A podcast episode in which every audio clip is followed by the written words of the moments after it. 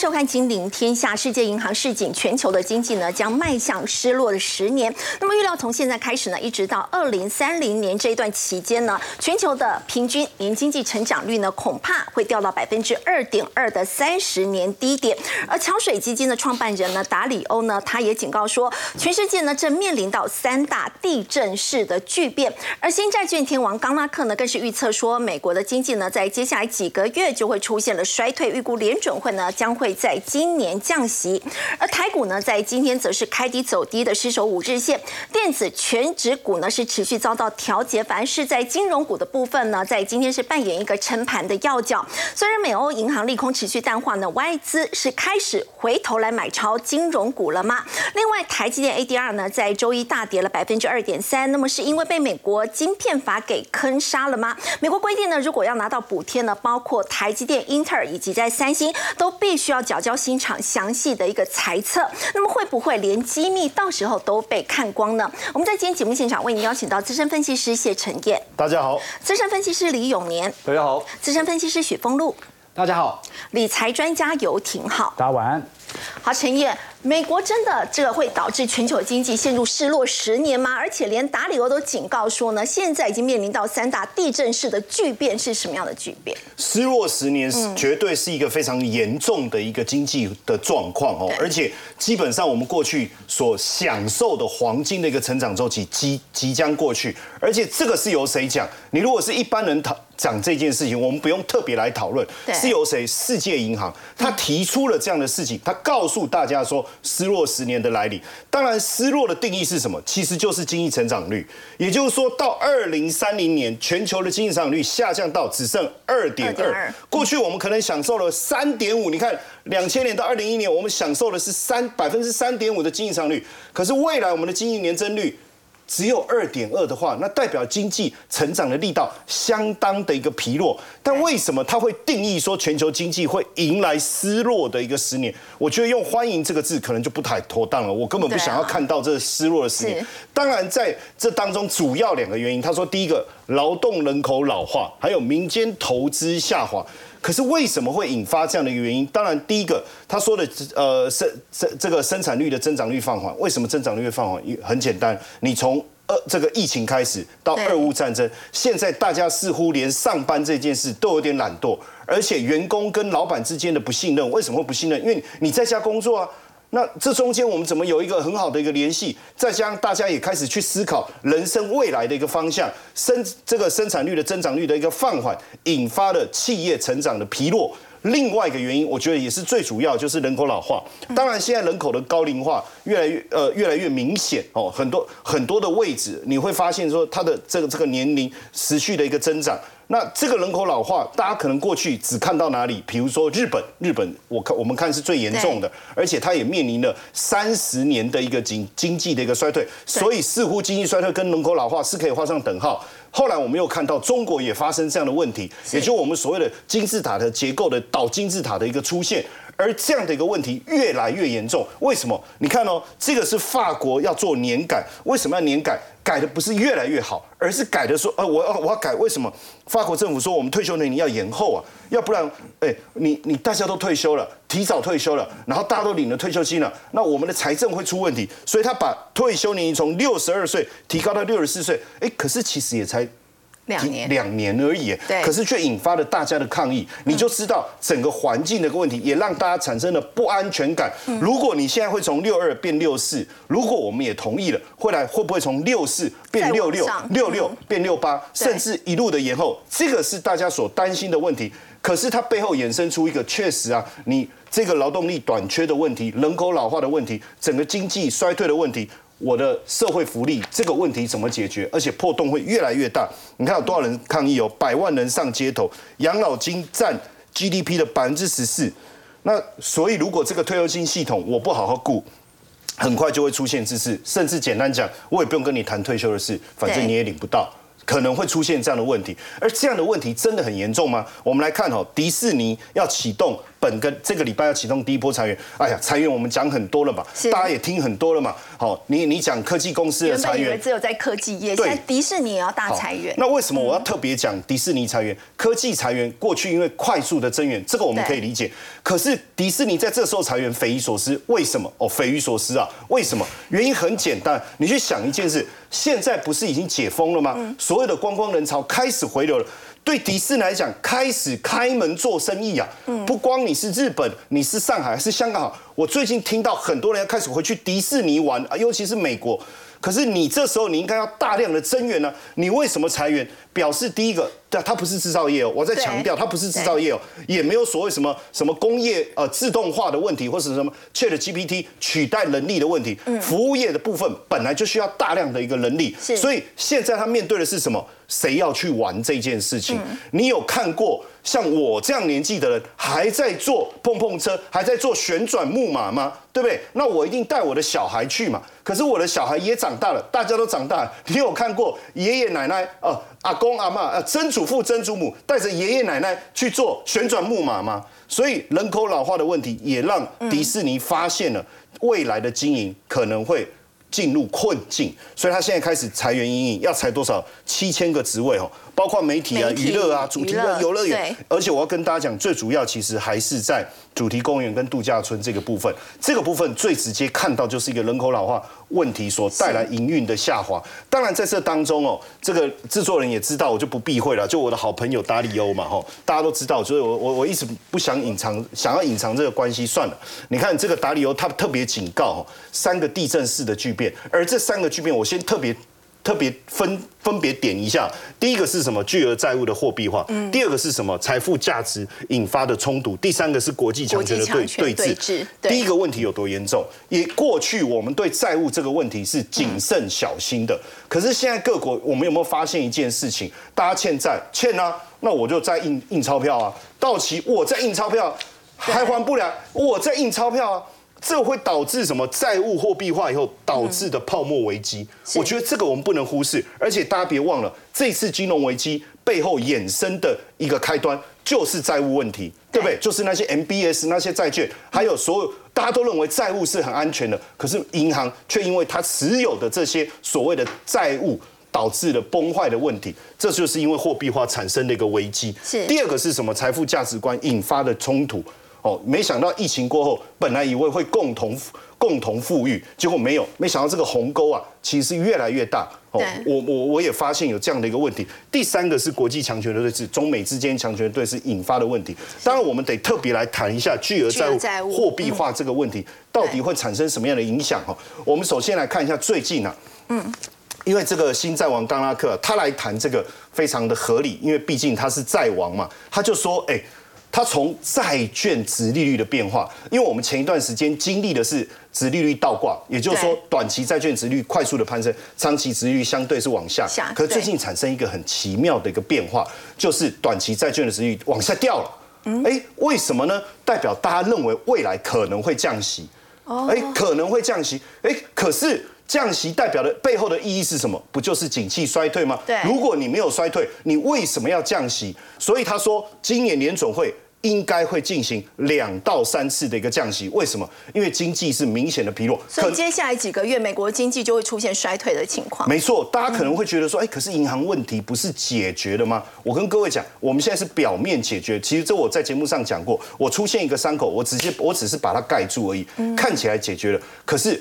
其实短痛变成长痛，所以高盛哦，你看他特别讲哦，未来十二个月美国经济衰退的几率从百分之二十五调高到百分之三十五。其实我我常我过去常年也在香港，我们对于这些大的投行的看法其实非常的在乎。如果只有一家出来讲，我们觉得他可能是想要博眼球。可是除了高盛之外，我们看到 Bloomberg 彭博他说他们的经济研究这个预计哈第三季经济衰退，那不就今年吗？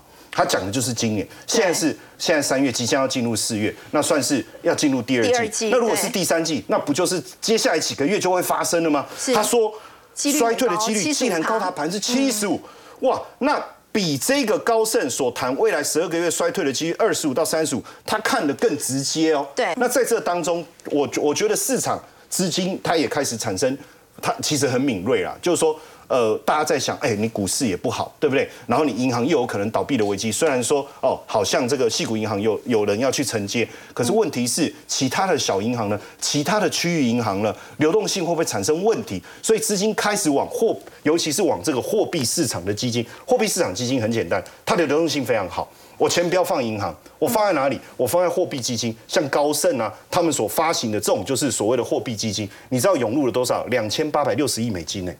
相当台币快九兆哎，这么大笔的资金，它不是去存在更大型的银行，我觉得它可能连大银行它都会担心哦，它直接存到货币市场基金当中。那美银在报告，他就讲说，以前有没有发生过？有，二零零八年。时候，对，二零二零年，当时大家因为担就是担心经济衰退，对对，然后呢就把钱挪到货币基金，货币基金很抢手，可是我要提醒大家。当所有人都把钱挪到货币基金，甚至比特币，那这个时候价格又开始飙了嘛？对，那会不会引发新的泡沫？哦，那这时候你认为的流动性，未来会不会引发另外一个危机？这个我们要特别注意。那这个哎，Wilson 又来了，我们的好朋友哈，真的他常上我们的节目哈。那他就讲说，现在看起来股市跑得比企业的报告还来得早，因为他说企业盈利其实。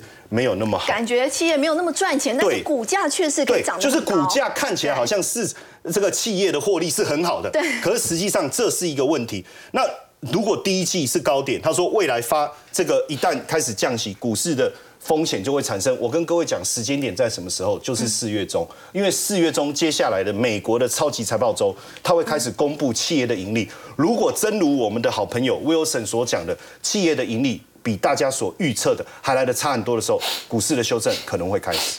好，刚刚陈燕带我们看到呢，世界银行已经开始示警了，全球的经济呢，在接下来可能会面临到失落的十年。尤其美国呢，在一连串激进升息的情况之下呢，那么现在呢，似乎经济衰退已经距离不远了。刚陈燕有提到，高盛认为说，美国在未来十二个月，那么现在呢，陷入经济衰退的几率从二十五趴上调到了三十五趴。要请教廷浩，所以美国的经济在接下来几个月真的是风险很大。如果是从季度来看的话，那的确衰退期就近在眼前。为什么这么说？我们可以来观察今年一季度啊，老实说，GDP 表现算是非常亮丽的，有二点五个 percent 啊。那原因为何呢？因为前年 GDP 第一季基期太低了，所以我们刚才讲那个基期效果嘛，去年太差劲，今年一下就跳起来了。那为什么今年二三季度啊表现就开始没有这么好，仅仅只有零点七趴？如果在误差值区间，很容易就进入到经济衰退啊。因为因为去年第三季度 GDP 表现太亮丽了，所以它是一种基期效果。那简单来讲哦，经过嗯，今年美国的 GDP 啊，在二到三季度应该就是最为差劲的时刻，那有可能会进入到轻度衰退，甚至有可能不衰退都有机会。但是最差最差就近在眼前，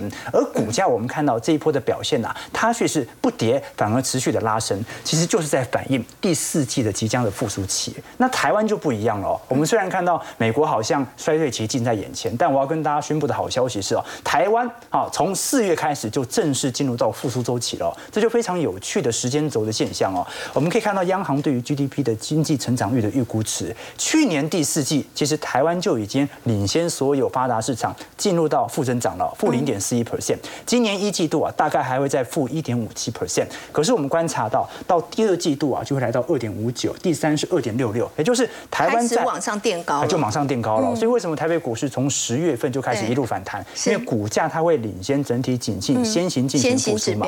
我们看到今年。第四季啊，预估就会达到五个 percent 的 GDP 成长目标值哦。哎，这个是中国好在今年一整年的经济成长预估值。哎，那为什么第四季这么亮丽？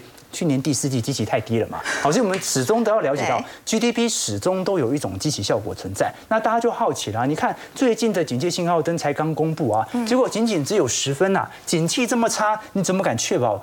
这个未来的景气复苏之路会往上走呢？因为景气信号灯哦，它始终都是一个即时指标，它是在衡量当前的经济。更何况目前所公布的是二月份，还不是三月份哦。你说十分，那我先跟投资朋友、投资朋友分享，我认为在四月、五月、六月啊，啊，有可能到九分了。因为景气信号灯最低就九分，为什么呢？因为它一共衡量九个指标。那这一次呢，是所有指标都是一分，除了股价是两分，所以你就可以理解哦。现在就是股价撑在上面，带动整个景气信号灯还没有到。到九分，其他都是最低分。对，所以除非股价下滑，股价重跌了，要不然基本上保持在十分就已经是相对低点了。那按照 GDP 的复苏格局，很有可能在第二季，大家就会慢慢的往上垫高，并且在第四季的时候进入到黄蓝灯，慢慢的进入到复苏格局当中。所以你也可以理解，人家以前哦都是联总会升息个两码三码，那央行就升息个半码，现在联总会升息一码，央行还是升息半码，为什么？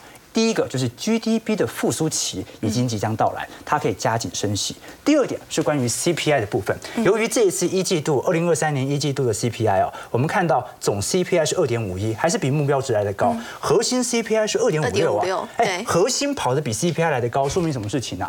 我们现在所感受到的实体物价，我们讲的租金或者我们看到的工资水平的上涨速度啊，比原物料价格上涨的速度，输入型通膨还要来得更加剧烈，所以通膨很高，但是经济复缩在即，那我当然就加紧进行紧缩嘛。OK，那我们就继续往下探讨了。可是为什么美国经济衰退近在眼前？但是台湾好像已经度过整个衰退周期了呢。其实你刚刚带我们看到那个景气灯号的部分，从去年十一月到这一次二月的部分，其实已经四颗的代表低迷的蓝灯。那过去大家都会说到这个蓝灯就是适合买股票嘛。那么在这一次也是如此吗？没错。那大家因为害害怕嘛。那如果蓝灯连续走个两年呢？如果像两千年一样，不知道到底会亮几颗蓝灯。我们看到蓝色线是台湾的景气对策信号灯哦。当时在两千年的时候，的确它曾经在九分十分呐盘旋了接近。快要两年的时间，可是从长周期来看，你会发现呢，你还是买在波段的低点，好，所以基本上我个人会认为啊，如果单就想要从周期投资的逻辑来做观察的话，只要景气信号灯哦保持在十五分以下，它还是一个中长期可以建仓的位阶。那真实的问题在于，大家会怕，因为可是美国的内需不是你说二三季要进入到经济衰退，那台湾二三季经济怎么会好呢？所以这个其实考虑到我们所聊的新兴市场制造国跟发达。市场当中的时间差什么意思呢？基本上全球的库存循环呢，它是有一定的传导周期，它不是完全联动。有些人会跑在前头，有些人会跑在后头。跑在前头的叫做制造国，好，这些制造国，你像中国大陆或像台湾这样的经济体，它会负责去制造先前前端的半成品，那最后运到中国大陆做最后组装嘛，那这都要时间呐。所以我们看到美国在二三季度经济的走皮，其实二三季度它买不了多少，是在反映我们去年第四季所生产的产品卖不了多少，所以我们去年第四季经济比较差劲嘛，那也说明美国隔了两到三个季度，它的经济发达市场也比较紧缩。所以我们现在生产的可能美国要等到第三、第四季以后才会买。所以我们现在在第二季到第三季啊开始复苏，到时候的电子带货潮其实是反映在今年年底 iPhone 十五的出售和圣诞节行情了。所以各位可以从领先指标来做一个更前瞻的探讨啊。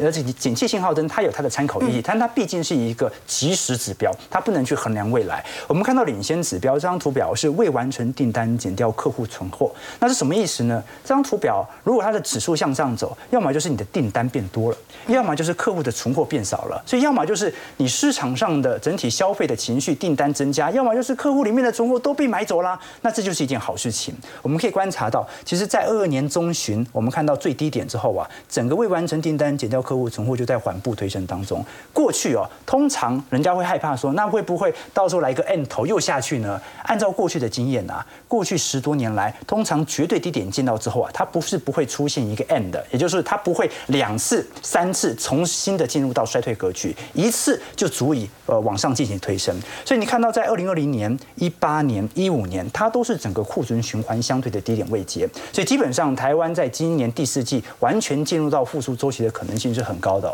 我们从过去的资料也看得很清楚啊，基本上中美台它都会有一定的库存联动。我们看到蓝色线是中国的订单减掉成品库存，然后红色线是台湾，这个黄色线是美国。我们可以看得很清楚啊，通常都是中国在二一年先行下行之后啊，红色线台湾跟着下行，接着呢是美国也跟着下行，中间大概都会隔个两个季度到三个季度。为什么？因为这个市场上啊，最聪明的并不是消费者，而是生产商。生产商他会根据经济的状况提前调整订单，它的产量要多还是少。所以呢。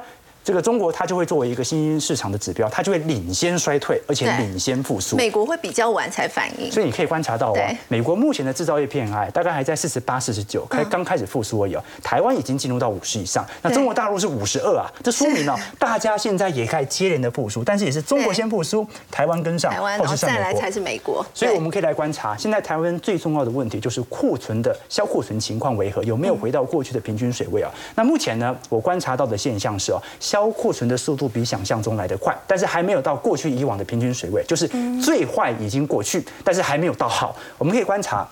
像是以电竞或者板卡的部分哦，过去的库存周转天数啊，去年最高是一百五十七天，你要一百五十七天才可以把手上的板卡给卖掉哦。正常水位只有九十九天，现在已经下滑到一百二到一百三十天了。所以有没有到过去好的水准还没有，但是至少它有开始下滑。那你像是 PC 或者 NB 的部分哦，啊过去来看，呃最高是八十二天，现在剩下六十五到七十天。那其他的压力比较大，像记忆体啊，记忆体就真的压力比较大。过去最高是一百一十二天，现在还保持在一百一十二天。就说明记忆体目前的库存压力是比较大的，但是其他的你像是自行车或者成衣，最近 Nike 的财报也出来啊，Nike 销库存的速度比想象中还要来得好，这就说明一件事情呢，就是台湾目前的经济状况哦，现在刚从衰退期慢慢的进入到复苏期，而这一段时间市场上还是会有很多利空或者怀疑的声音，但是最后库存水会它会说话，慢慢的告诉你复苏期即将到来。那如果是这样的话，台股在第二季、第三季的话，是不是也是开始往上会缓步呢？没错，它。会反映未来第三季到第四季的经济复苏，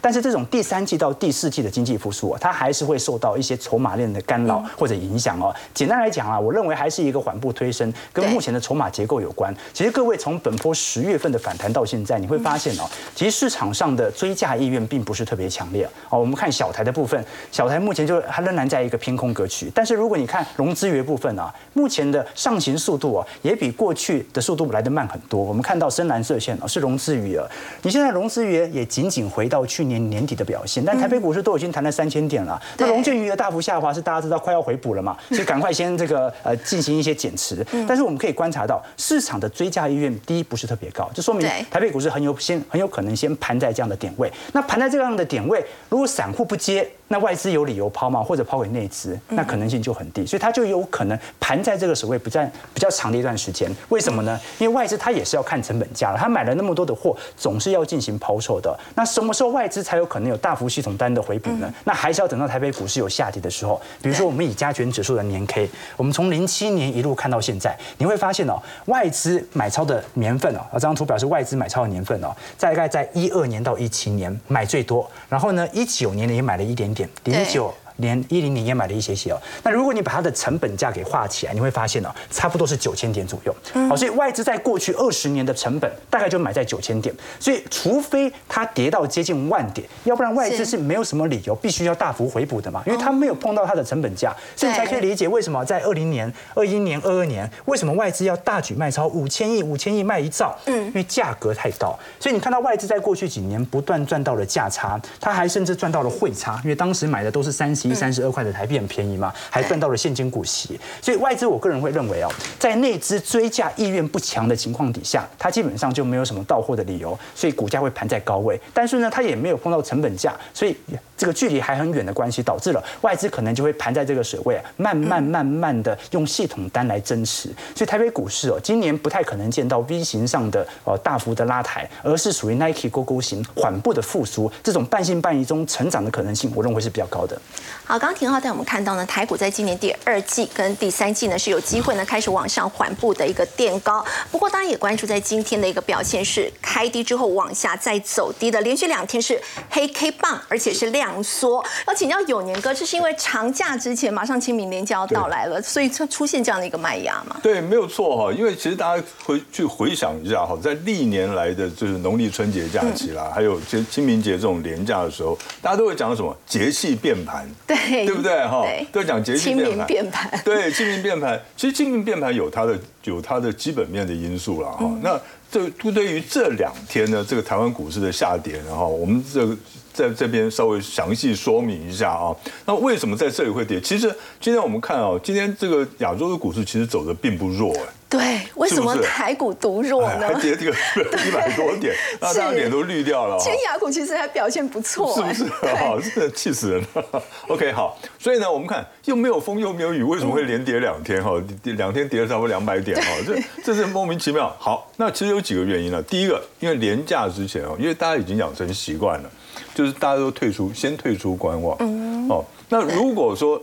大家想说退出观望的话，那空头也退出，多头也退出，应该不会怎么跌啊，对不对？对不起，一般来讲呢，这种退出观望的时候呢，空头会比较强势一些，那多头会比较心虚一点哦。呃，我们怕这个廉价期间呢，万一又出现这个国际之间出现什么状况啊，对不对？有什么负面消息？对，所以哎，所以大家先退出了，对。那第二个呢，是因为在这个礼拜的上半周哈，丙种资金它的卖压会很沉重。嗯，那为什么丙种资金卖压沉重呢？很简单嘛，我在最慢，我在明天礼拜三，我把股票卖掉，我礼拜五才拿得到钱。我礼拜五拿到钱，然后呢，还有一个重点，就是我可以这个少了少付这个廉价五天的利息。对，哈，因为你这个丙种跟他借借钱是吧？它是照算的，你只要用了他的钱，他是每天照算，不管你放不放假哈。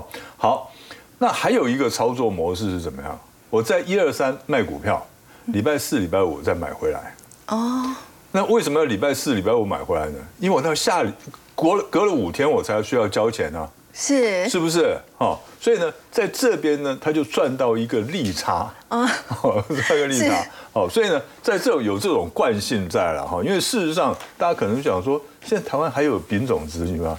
告诉大家，有的哈，还是有丙种，还是有，而且他们这个这个他们的这个影响力还是蛮大的哈。好，第三个呢，就是景气灯号，那连四蓝嘛哈，那大家。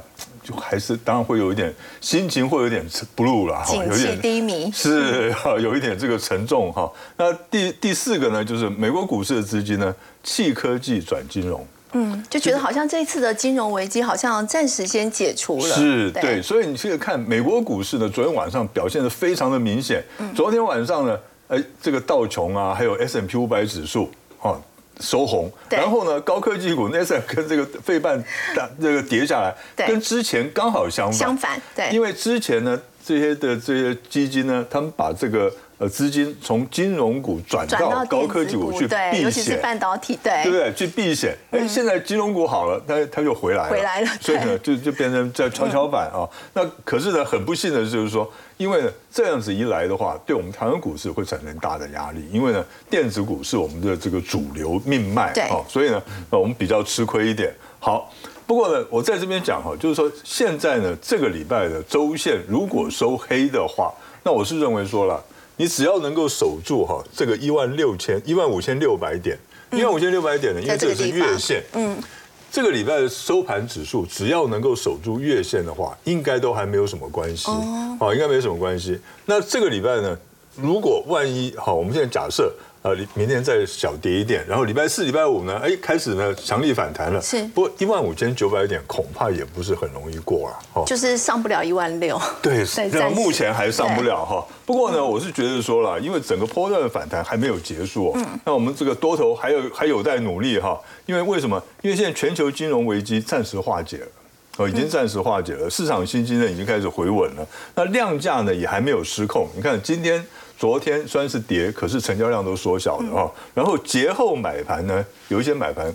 这个有希望回笼啊，就是如果美国股市都表现很好的话，那我们是有机会回笼的。的确，相较于电子股的这个弱势哦，这个永年哥在今天金融股的表现真的是异常强劲，而且外资开始回头再来买了嘛？对，没有错。其实我们可以看得很清楚，它他们不是每一档金融股都回头过来买哈，那可是呢，确实有已经有在买一些股票了哈。那么我们在这边列出一些金控股哈，他们的这个外资还有投信的买卖超，过去五天的买卖超，那你可以看到呢。富邦金跟国泰金呢，它是站在卖方的，还是站在卖方，加起来站卖方。可是呢，其实昨天呢，国泰金这个外资已经开始翻空为多了啊。那当然，投信呢，在过去这几天是买的。好，其实你看投信哦，在过去这五天几乎全部都是站在买方，哎，对，所有的金控股都站在买方。所以我们主要是看外资哈。那外资呢，你看开发金买超两千两百一十一张，玉山金买超一一四五六，一万一千张，哎，对。可是我今天不会介绍它，为什么不会介绍它？因为我这样子讲好了。因为呢，它的这个这个值利率哈，预估值大概只有一趴。今年不是配的不漂亮对，一趴而已。所以呢，这个 是注意一下哈。那元大金呢，还有兆丰金，兆丰金是不错哈。那台新金也买很多，可是呃。单价太低了哈，那星光金呢是卖超的，国票金卖超，永丰金是买超，买很多，买了一万三千多张。对，然后中信金比较特殊，它一下卖了它两两万七千张，调节了两万七千张对，之前它是大买哈，然后第一金是站在买方。那我们看一下个股哈，我们看一下个。股。在在里面呢，我们看永丰金，我们是比较可以认为可以的，因为呢，它去年 EPS 一点四元，只小幅减少了二点七，所以它基本面是不错的哈。是。然后它配息呢，创下七年来的次高纪录，所以这只股票因为它相当的稳健哈，而且它的殖利率也还 OK，三点六趴，还算 OK 的哦，可以注意一下。另外一个第一金，第一金呢，因为它有它是半官方的色彩的这种这种这个银行，所以怎么样？都不会倒，好，所以大家可以放心哈。而且是金控当中唯一的成长股，去年的 EPS 一点五六，对对，非常厉害哈。那我们是预估了，因为它没有还没有公布哈。那我们预估呢，它大概是零点八五的这个股利，大概是在殖利率大概百分之三点二左右，还 OK 的。好，所以这两种股票稍微可以注意一下。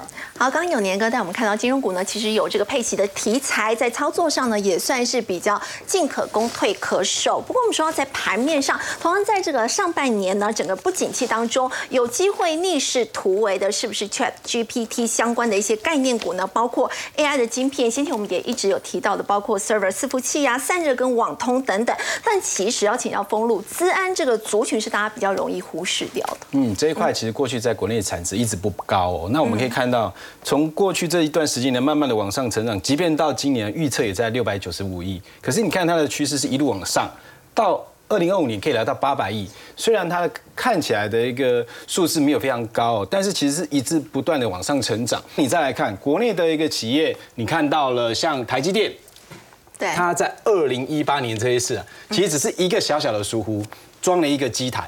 因为他们有过去有个惯例，只要到礼拜五、礼拜六，通常就新机台要上线，就是礼拜五装机，礼拜六、礼拜天开始先试营试试运作，那就比较不会影响到第一股市，第二不会影响到整体的环境。那他在当天做一件事情没有做好，他在安装机台之后，他没有立刻扫门就直接连上线，这是第一个问题。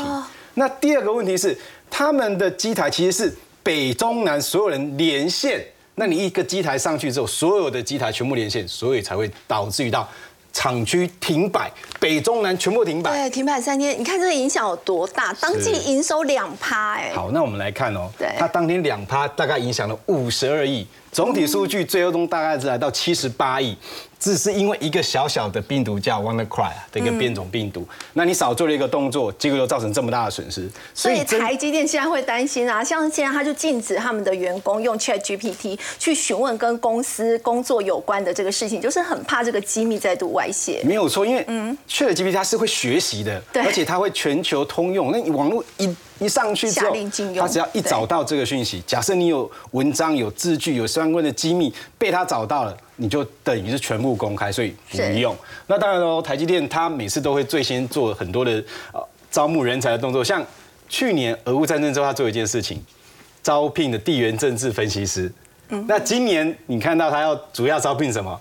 治安人才啊，对，安全监控、安全呃防护的这一些。工程师不断的在招，那你想想看，他们既然在招，他已经先提前看到未来，当我们在跟网络连接更密集的时候，我相信治安一定会是个大长线的发展。嗯，那我们来看今年的股票里面，在治安的股价其实很多都慢慢涨上来。我们先看今年现在网通股王啊，网通股王是神准。我想这档股票是非常非常强势哦，是从过完年之后它一路在飙了将近一倍哦。那这过程里面，其实它最重要是受到美国基础建设、光纤网络的一个部分，然后它在二零二二年底才刚刚开始有出网络安全产品。嗯，好，那其实我先跟大家报告，现在看到这四档股票，他们都有一个共同的特色，都有富爸爸。嗯，哦。神准过去是神脑神脑嘛，那神脑集团，那它有个布爸爸叫做中华电信，所以你可以发现这些公司他们都有一个特色，股本不大，所以他们的爆发力强。神准如果从去年啊十月份的低点一百五十七，到今年度最近的高点到三百二十九，是超过一倍的。那我们再来看，像资讯安全，这个是呃整个社会基础建设，再加上它有出 SD SD One 这个网络安全产品的神准，股价已经飙这么一大段。你再来看。资讯安全里面，安基资讯那母公司就是宏基集团嘛，对，有富爸爸来来去照顾它，它的股本其实就二点二亿，成交量一般也比较小，主要都是存乘坐于政府跟金融电信相关的呃安全服务，那它是主要以软体为主，你看它这一段，其实走的也是非常凶啊，涨也超过六成。好，那我们再来看过去大家所熟悉的，国内有两家是网络安全监控最重要的公司。啊，我们。出口以硬体为主哈，先要先跟大家先说明。那过去两家公司，一家叫瑞奇电通，一家叫立端。好，那立端背后是谁？台达电。哇，台达电这几年非常的红哦，它旗下的公司一档一档的股价都飙一也是有富爸爸加持，也是有富爸爸加持。那你看，去年十月股价在五十四块，嗯，即便到今天震荡拉回，都有将近一百二，涨了超过一倍。嗯，那它主要的产品，它是工业网通的。领导厂商，它也是全球前二十大 SD One 的供应商。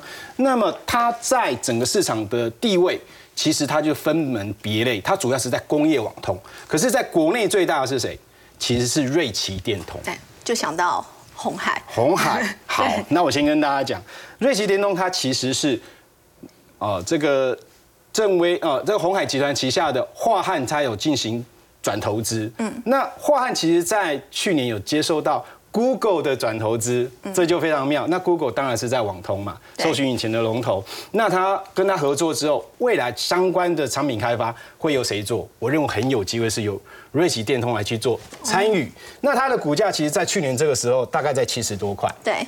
可是啊，十月份大家看哦，过去它是它的大概一点五倍的价格。嗯。可是最近它的股价怎么样？落后它很多。所以最近这一段在上涨的过程里面，你可以发现它的涨势比。比这个利端还要来得高，那我觉得它现在相对强势。那在就整个产业的地位来讲，它的位阶相对来讲还是相对来讲比较低。我觉得这些的网络资通讯的题材会慢慢的直线的发酵。可是投资朋友在做布局的时候，因为刚刚也听到大家都说四月份相对会比较弱嘛，那你要去找位阶相对低但又具备产业龙头地位的个股来去做操作，我觉得相对会比较安全。好，我们先休息一下，稍后来关注。哦尽管去年夏天以来，这个半导体的需求呢是开始出现下滑，但是台积电其实并没有去放慢他们的投资脚步。那么相关的半导体材料是不是也可以跟着来留意呢？我们先休息一下，稍后回来。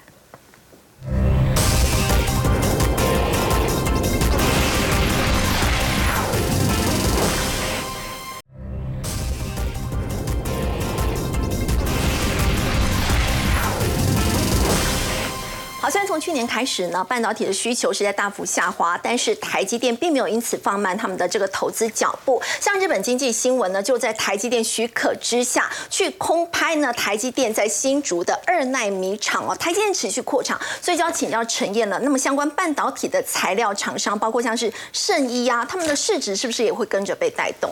对，因为呃，日本。呃，产这个经济新闻，他去拍这个台积电二二纳米厂，我是觉得蛮讶异，因为身为曾经受邀台积电演讲的这个财经专家哦，我要特别讲一下，要进去台积电其实非常非常不容易，而且他这整个空拍，那不是就把他整个布局整个全部都公开了嘛？哈，所以我我觉得这个这个是蛮讶异的。那这个空拍，你看整个二纳米厂五十五万平方公尺，它很很很大的一个基地哦，十二。做的通金巨蛋，你可以想象这个是多么大的一个基地，而且我在想说这一拍不是说大家都知道里面怎么配置哦，不过也确实看得出来台积电现它就是要让大家知道它的企图心哦，因为呃这个哈四座厂就二纳米厂，大家也知道要进入到二纳米是非常非常不容易，如果真的量产出来，那台积电当然它就遥遥领先。其实我觉得是不是有一种示威啦？来来拍，赶快拍。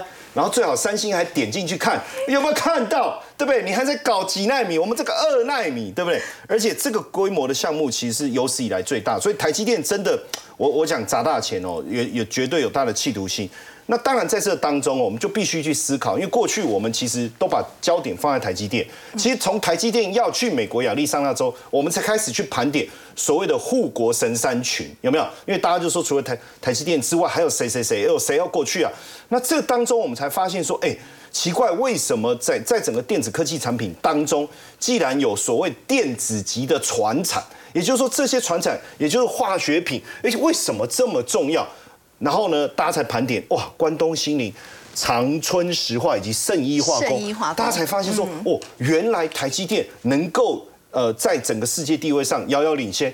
跟这几家在背后的支持有很大的一个关系哦。对，那你你也不要觉得说哦，隆基隆基有什么？这个生意化工，它最早是做呃从彩色滤光片啊、光阻去除液开始，因为你的蚀刻的过程，其实你就需要溶剂来做非常重要的一个呃清洗哦，这是非常重要。但是你的清洗液哦，你要非常的干净，所以圣意很厉害哦，它的分析液哦，就是看我的这个清洗剂，我要抓污染的程度嘛哈。它既然可以在所以以后如果我们在小巨蛋丢了一枚硬币哦，可以叫生意去帮我们找，因为它它找那个污染的能力，就是这个是兆分之一的意思，就是说巨蛋里面的的掉了一块钱，所以掉了一块钱，赶快打给生意啊，在小巨蛋掉钱帮我找出来。这不止这样哦，包括配方的部分，你这配方绝对不能随便改变，因为。台积电的良率原来跟你的化学品的配方有很大的关系。如果你的配方很稳定，它的良率也很稳定。一旦改变，所有的流程都要重新来，重新认证哦。所以通常是不会吃随便更换。所以为什么圣医化工长期成为台积电，我觉得背后的一个支持者，这是一个非常重要的因素。但是大家都不晓得哦，就这个呃，这个孙董董事长孙继元董事长，最早是。他们家族应该讲叫他们家族啊，如果你有到这个阿里山啊什么，就知道他们是做这个林业的，就是发木哦，然后做成这个合板。那当时台湾三大主要的出口，合板、纺织跟电子，所以其实合板这个产业，我不知道你知不知道合板，然后就木板呢一片一片一片把它变成合板。其实原来过去也曾经风光过，可是风光的时间没有很长。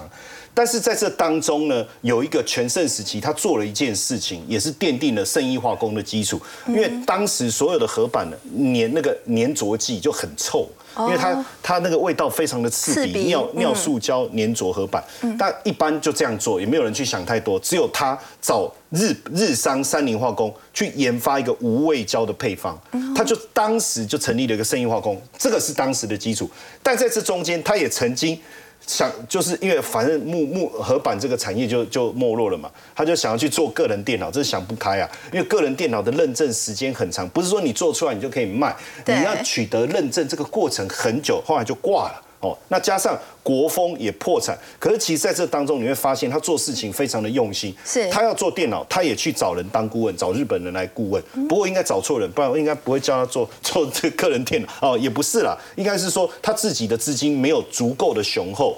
那到后来，其实这整个过程当然就又回到，所以你看他从原来的呃木木业到工业。到电子业是木材王，对，算传产，对不对？对，算是传产又又回到他现在就整合融合了，叫做电子级的传产哈，所以最后回到了隆记这个部分。那其实现阶段大概能能到这么久，能够跟他比拟的，大概只有长春化工啊。所以他常常讲长春化工的董事长跟他好朋友，可是他都不承认，因为大家说怕呢，他们联合起来 操纵这个产业，但。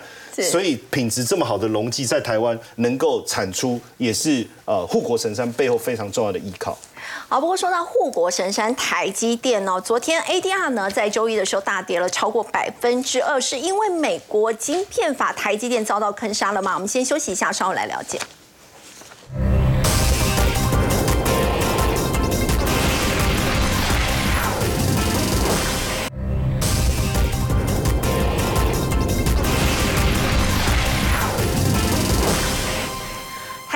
呢，在周一大跌了百分之二点三，是因为被美国的晶片法呢给坑杀了吗？要请教封路哦。美国规定，如果要拿到补贴的话，那么台积电必须把新厂的这个财测呢都缴交出来。那么这样一个详细的财测，会不会到时候连一些机密都跟着曝光？嗯，我认为会哦，而且它是一层一层在剥洋葱。大家也看到，现在告诉你说，你要领我的补助，你要告诉我你的财测，还有财务指标，那你还要不要告诉我你每个月产出的最大上限，每个月的？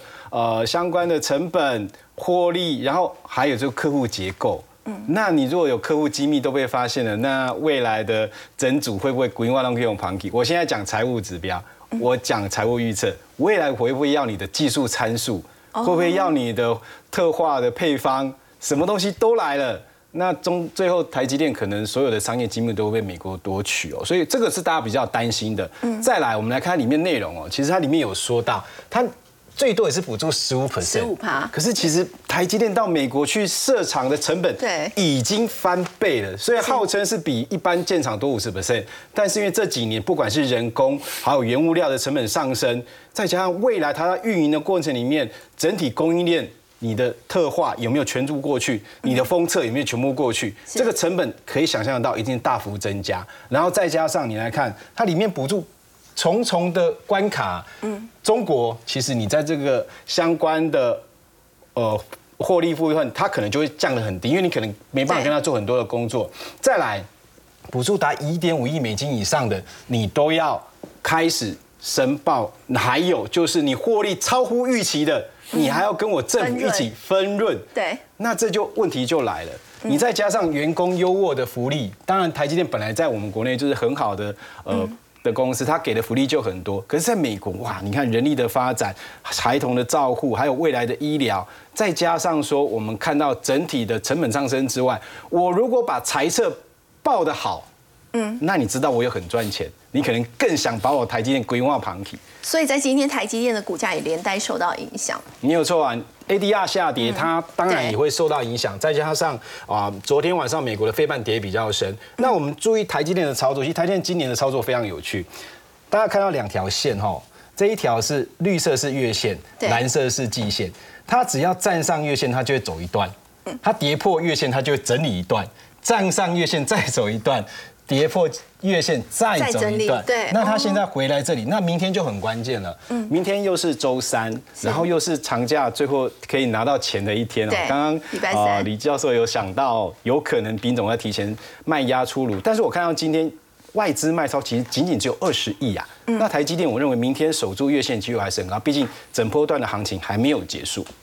好，我们先休息一下，稍后再来关心。央行在上个礼拜四呢，决议要升息半码，那么房贷利率现在迈向了二字头，会如何牵动房价呢？我们先休息一下，稍后回来。